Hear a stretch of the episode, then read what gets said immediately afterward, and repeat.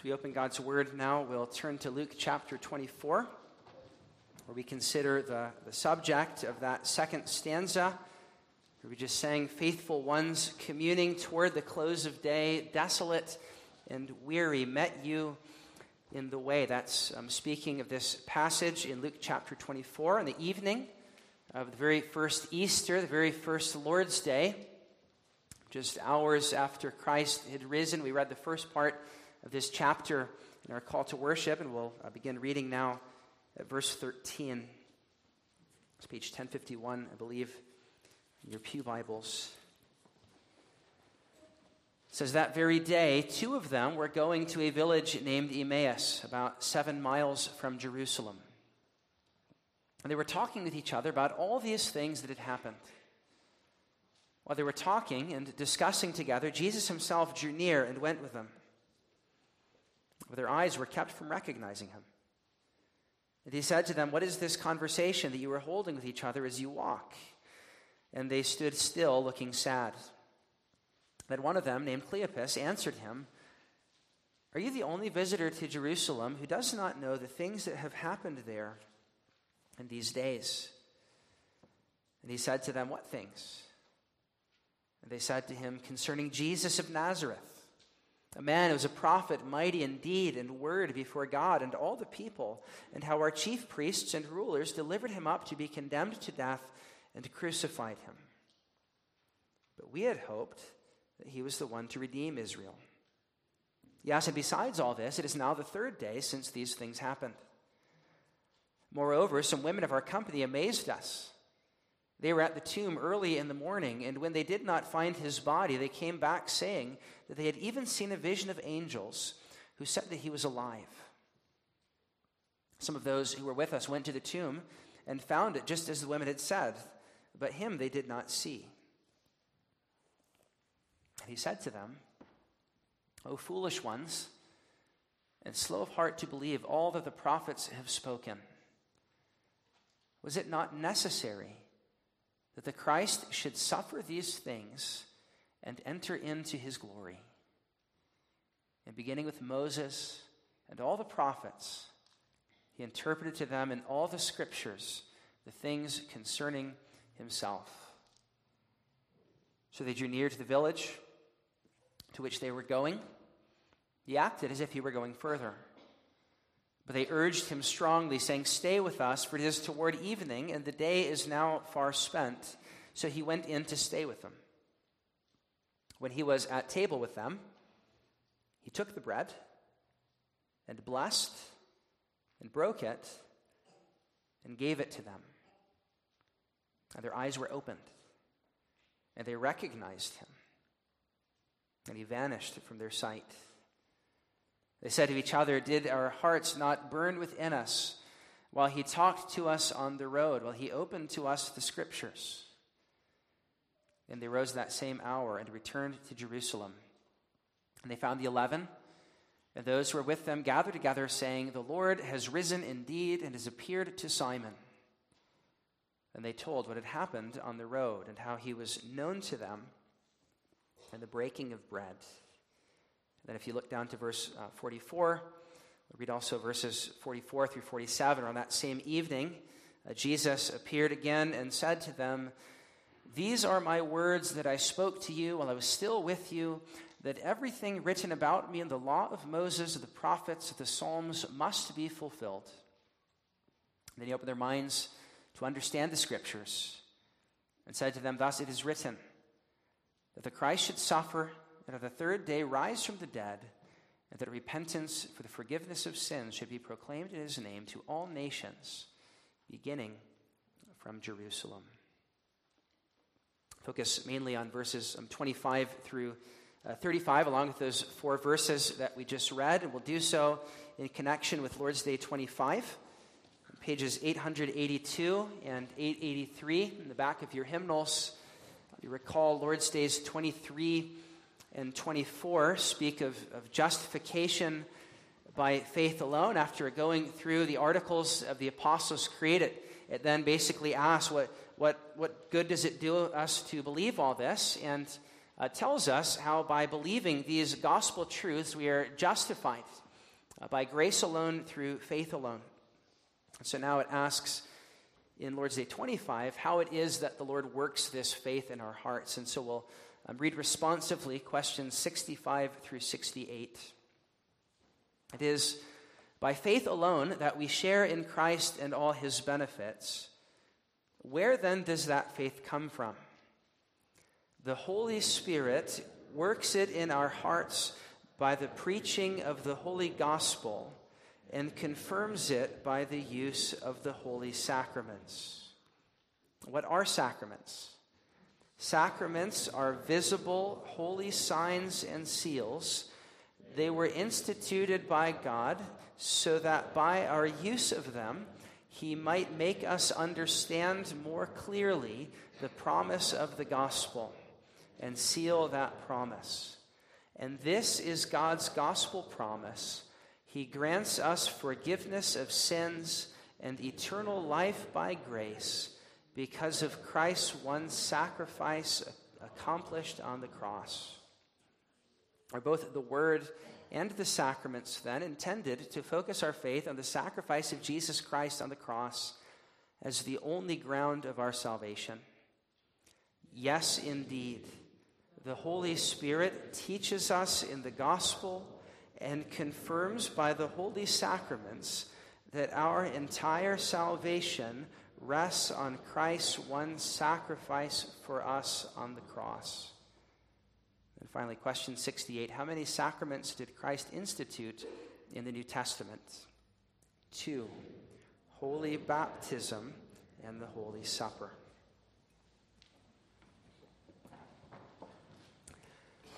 It was, I think, five years ago yesterday, the very first time that I came and preached at Emmanuel.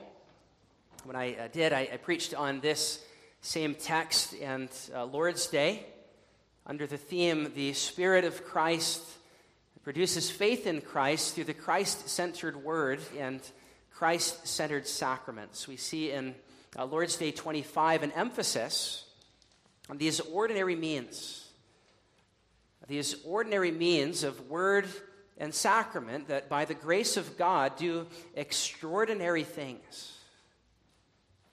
Considered a number of, of uh, marvelous works of God, miracles in these last few days, thinking about even, even the resurrection of Jesus from the dead.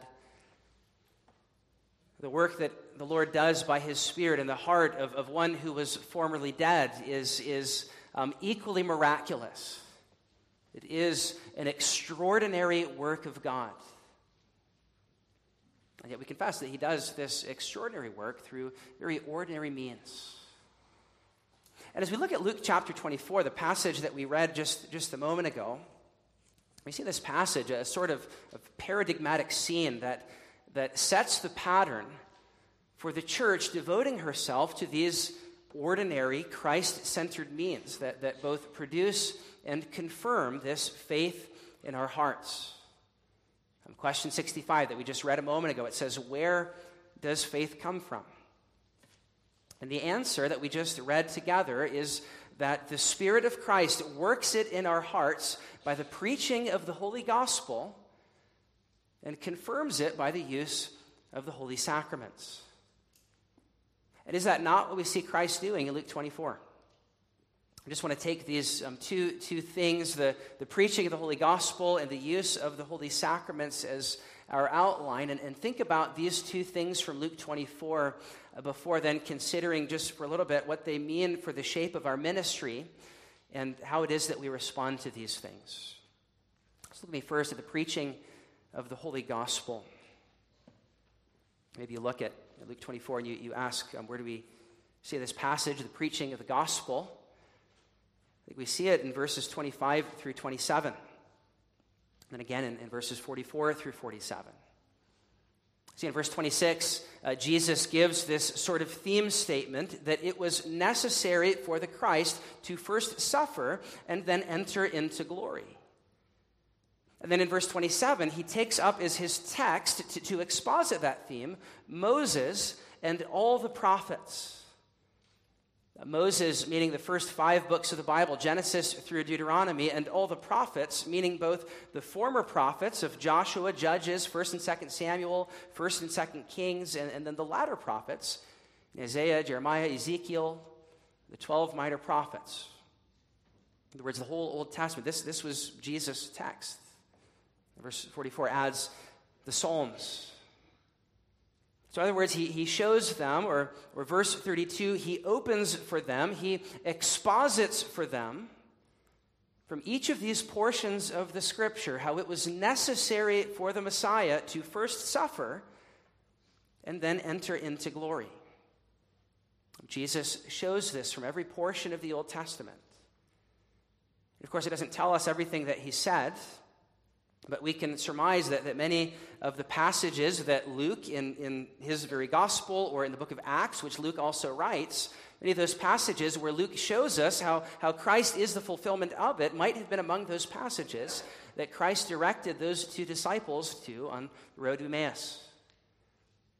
Showing them how all throughout the Old Testament is this pattern of God's Messiah suffering and then entering into glory beginning with that first gospel promise where it says in Genesis 3:15 that he would crush the serpent's head through having his heel bruised.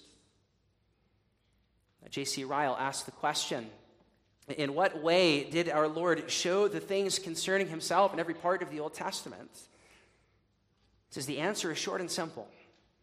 Christ was the substance of every Old Testament sacrifice ordained in the law of Moses. He was the true deliverer and king of whom all the judges and deliverers in Jewish history were types. He was the prophet greater than Moses, whose glorious advent filled the pages of the prophets. He was the true seed of the woman who would bruise the serpent's head, the true seed in whom all the nations would be blessed, the true Shiloh to whom the people would be gathered, the, the true scapegoat, the true bronze serpent, the true lamb to which every daily offering pointed, the true high priest whom every descendant of Aaron was a figure. These things, or something like them, we need not doubt, were among the things that our Lord expounded on the way to Emmaus. And then Ryle says, Let it be a settled principle in our minds in reading the Bible that Christ is the central sun of the whole book, around which everything else has its orbit. He says, So long as we keep him in view, we shall never greatly err in our search for spiritual knowledge. But once losing sight of him, shall find the whole Bible dark and full of difficulty. Says the key of Bible knowledge is Jesus Christ. That's the point that Jesus made in the first Lord's Day sermon of the new age the first Sunday liturgy after the resurrection, took up as its text the whole Old Testament on this seven mile sermon from Jerusalem to Emmaus, where Jesus showed them that all of it points to him. So the Psalms, makes that point in verse 44.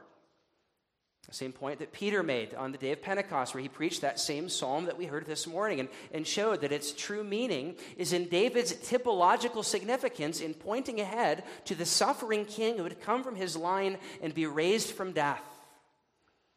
One writer says, We, we may be sure that Psalm 16 was among the psalms interpreted to the church by the risen Christ, for this was the first psalm the church exegeted in its very first sermon after the Spirit came upon her in power. Jesus likely opened up for them many of the same psalms we've been looking at Psalm 2, Psalm 8, Psalm 16, Psalm 22, and showed how we miss the point if we rush to, to merely read ourselves into them without first seeing their prophetic significance in pointing ahead to Jesus. All of the Old Testament is about Him, all of the Bible is about Him. Arthur Just says, as you read Luke 24, that the reader is struck with the realization that the Old Testament scriptures provide a prophetic witness that is, in its totality, Christological, centered on Christ.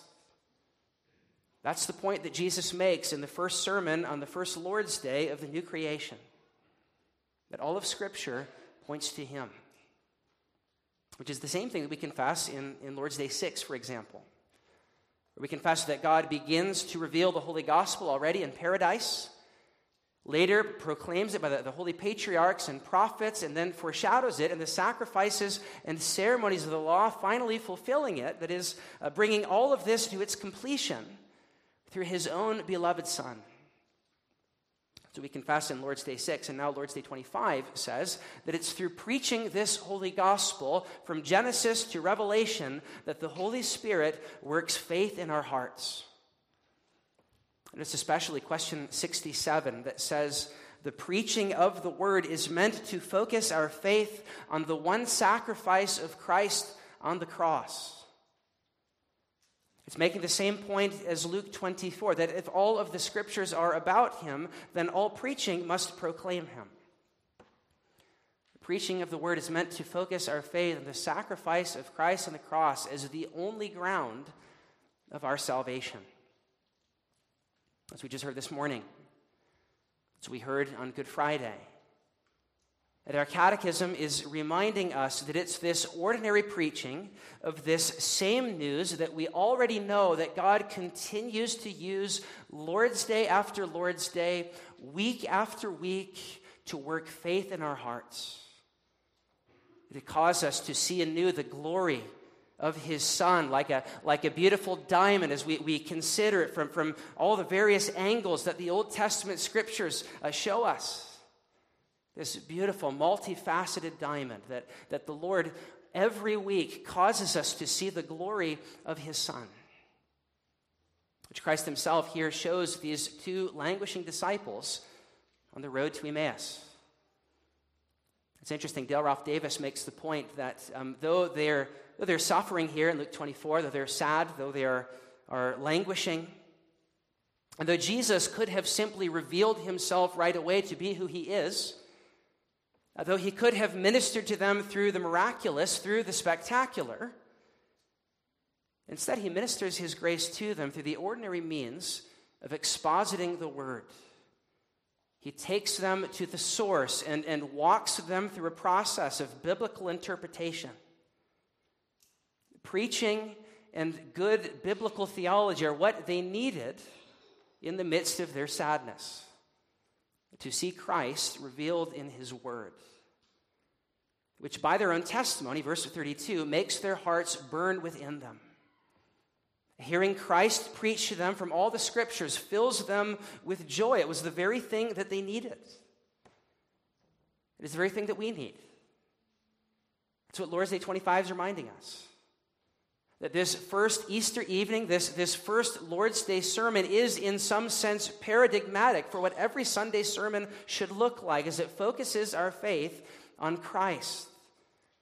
The seed of the woman who would crush the head of the serpent, the prophet like Moses, who would not only proclaim the word of God to his people, but like Moses, would be rejected by his people the Passover lamb, blameless, yet given for his people, the suffering servant, the son of David, the, the subject of the Psalms, who would then enter into glory, as so many of the Psalms individually speak of, and as the whole story of the Psalter shows us.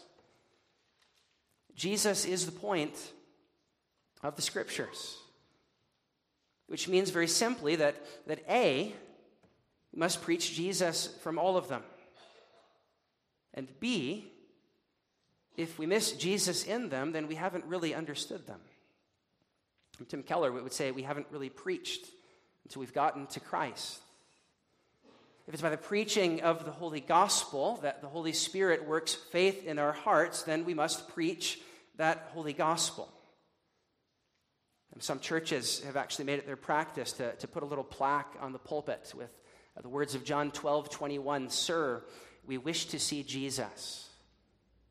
As a reminder to the one preaching that until a passage has been understood and applied in light of the Bible's greater story, it hasn't been understood or applied. As we must preach Christ, as we see in verses 25 through 27. Did you notice, though, that the passage doesn't end there? But it tells us that after Jesus had interpreted for them in all the scriptures the things concerning himself, that by the end of that seven mile sermon, they had come to the village of Emmaus, and it says that Jesus acted as if he were going further. I think this is probably a little something like uh, Jesus' interaction with the Canaanite woman in Matthew chapter 15, where he, he doesn't at first respond to her. He's, he's trying to draw something out of her. Something like that is going on here, where, where Jesus acts as if he's going further, perhaps to see if they would entreat him, wishing to hear more, which they do. so Jesus, glad that they wish to hear more from him, he stays with them and becomes their guest. But then by the time we get to verse 30, only, only one verse has passed, and now the guest has become the host in, a meal that's presented to us in verse 30 in the same language as the Last Supper in Luke 22. It speaks of Jesus as the host, taking, blessing, breaking, giving. This meal is called in verse 35 the breaking of bread, which in Luke's vocabulary is the term you see this in the book of Acts, especially for the Lord's Supper. So Augustine and Calvin both thought that this meal in Luke 24 is being presented in this way as a sort of mirror of the Lord's Supper to evoke for us the thought of that meal, which would itself become a staple of Christian worship. And intriguingly, as he breaks bread with them, that it says their eyes are opened said in verse 31, and then they, they say again in verse 35 that he was known to them in the breaking of bread.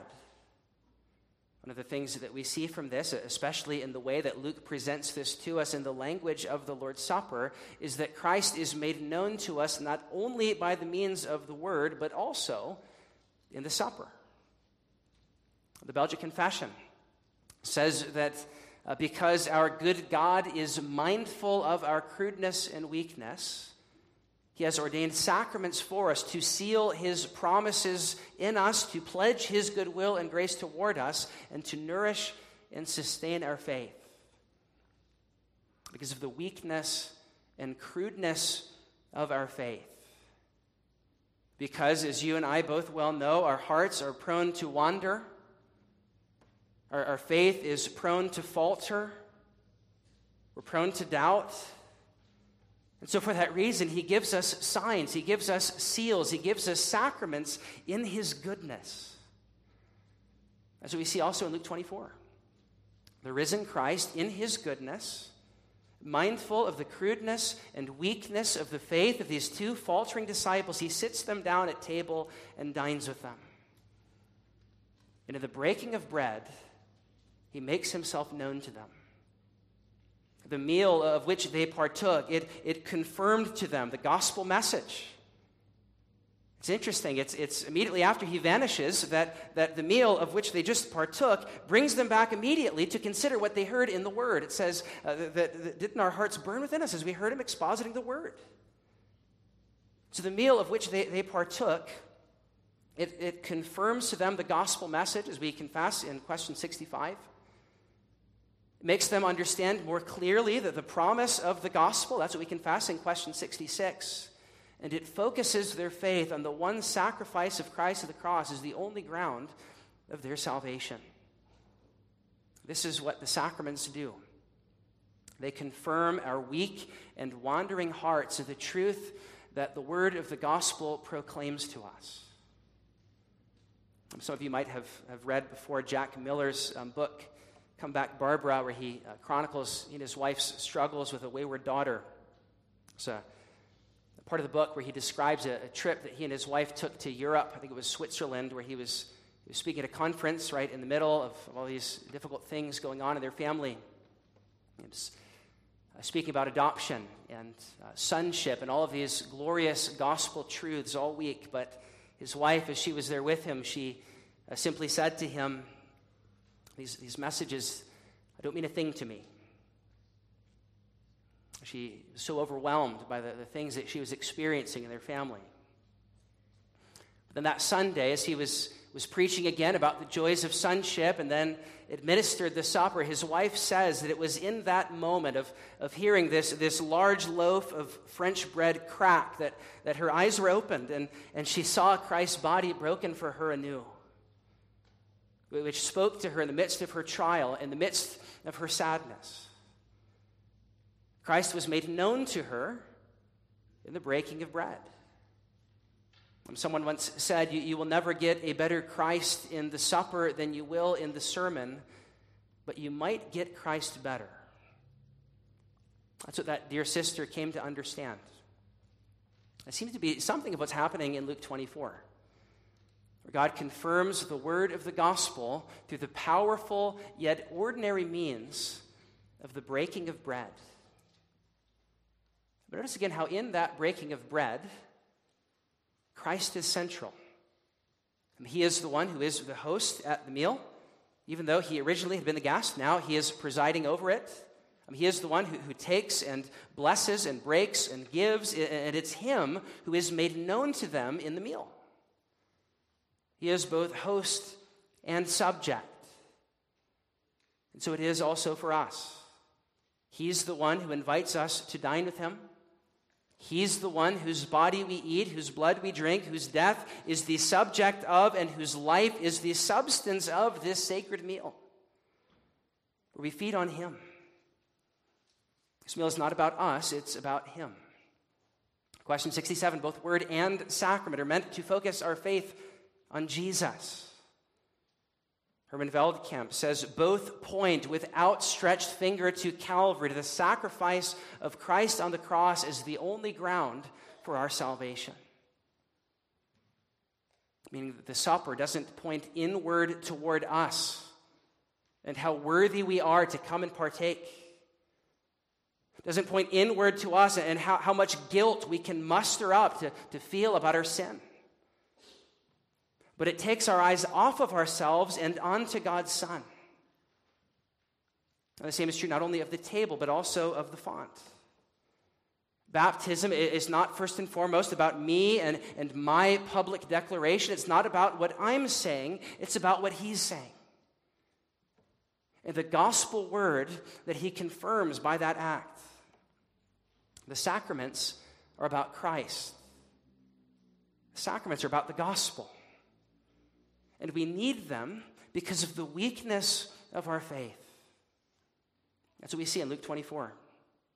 So we confess in the Belgic Confession that we need both word and sacrament for the nourishing and refreshing of our souls in this meal of the new creation.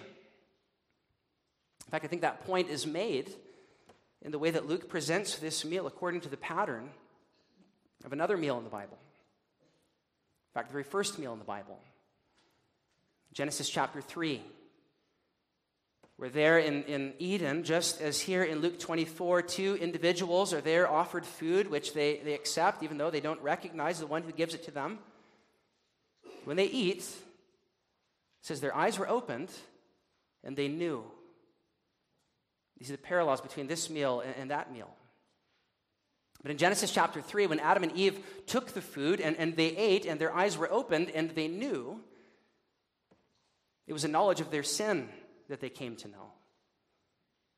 The knowledge of, of the judgment and curse that loomed. But here in Luke 24, when the eyes of these two disciples are opened in a way that sounds much like Genesis 3, it's, it's signaling a reversal of what that first meal caused.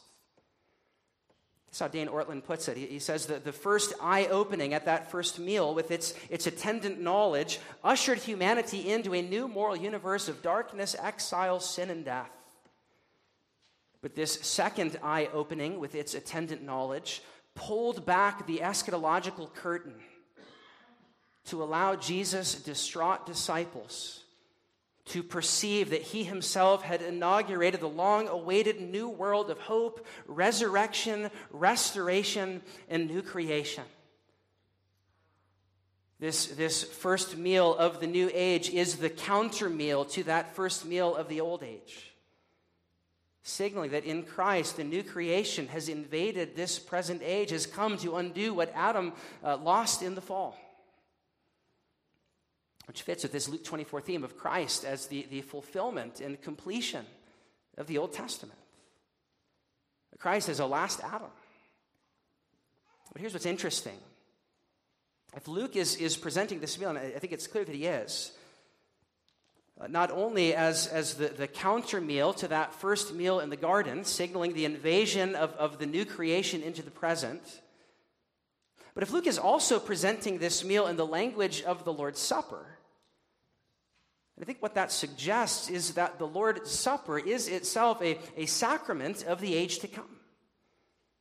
It is the meal of the new creation invading this present order, so that as, as Robert Letham has said, the Lord's Supper and the Lamb's Supper are but two sides of the same reality. It is a, a foretaste, even a taste of the messianic banquet, given to us as a token of the promise of the gospel. It is a means of grace where the ascended Christ lifts our souls up to feed on the life giving power of his incarnate heavenly body to strengthen us on our pilgrim way. This, by the way, is why Calvin thought we should partake of it often.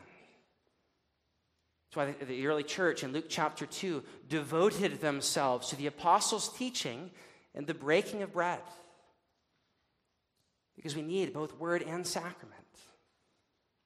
Christ himself makes himself known in, in both, working faith in our hearts by the preaching of the gospel and confirming it by the use of the sacraments, both of which point us to Christ. So, as you think for a bit about what this means for the, for the shape of the church's ministry and, and how we respond to these means of grace, I'll give just a couple basic points. Um, one, it means the church of Jesus Christ must devote herself to these means. In Acts 2, verse 42, also written by Luke, he says, The church devoted itself to the apostles' teaching and to the breaking of bread, along with the prayers and, and the fellowship. These are the things that they devote themselves to. The Christ centered word and the Christ centered sacraments. They were doing these things not infrequently. But the ministry of the church is to have its orbit around word and sacrament. The Christ centered word and, and Christ centered sacraments, which, which confirm us in the gospel week after week. And so the church must wrestle with what, what it means to devote herself to these things.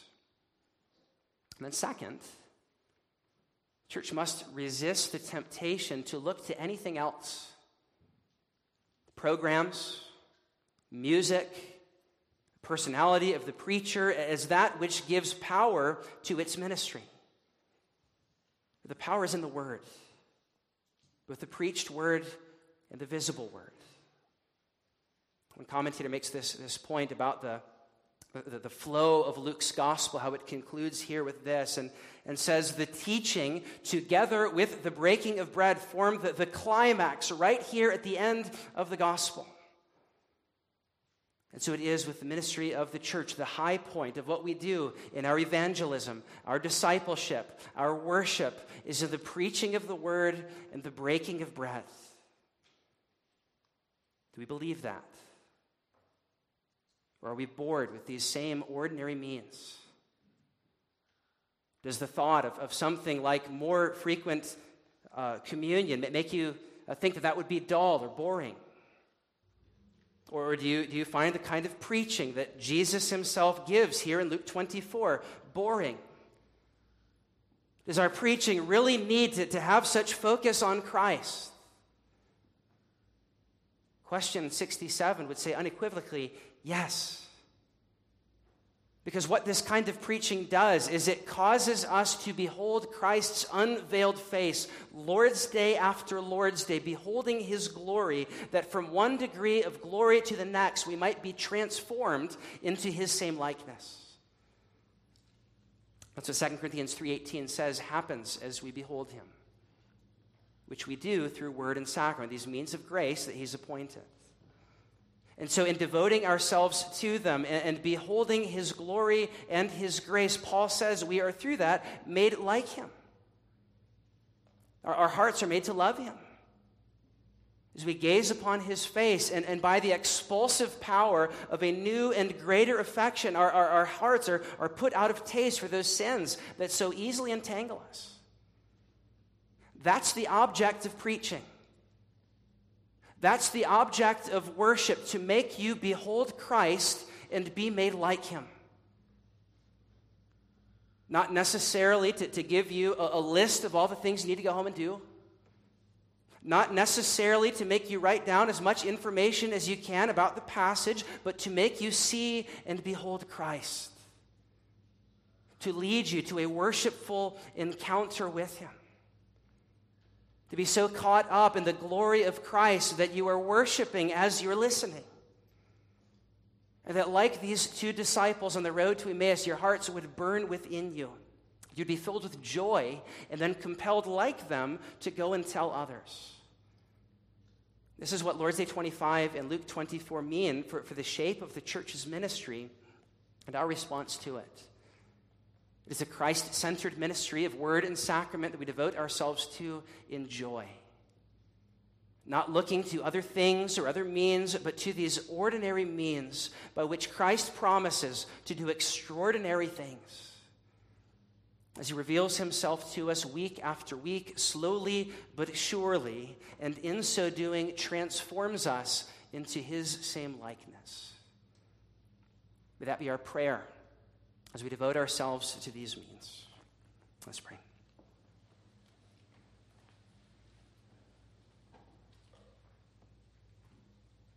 Our Father in heaven, we thank you for this glorious illuminating account of Christ himself preaching to his people, how all of Scripture points to him. And then not only of Christ preaching to his people, but also of Christ dining with his people, making himself known in the breaking of bread. May this set the pattern for all Christian worship. As Christ himself comes to us, the preaching of the word, the breaking of bread, may our hearts burn within us. May his presence with us at the table and in the preaching make every meeting place like Emmaus. Would you strengthen our hearts and confirm us in the gospel as we devote ourselves to these ordinary means? Would we confess that it is um, the Holy Spirit who, who works this faith in, in our hearts uh, by these means? And so we pray that your Spirit would even uh, bless the, the means which we have uh, received today. Would make our hearts burn within us. It would make us to see and behold the glory of your Son. So that even as we have beheld him this day in word and sacrament, we would increasingly be made more like him. We pray in Jesus' name. Amen.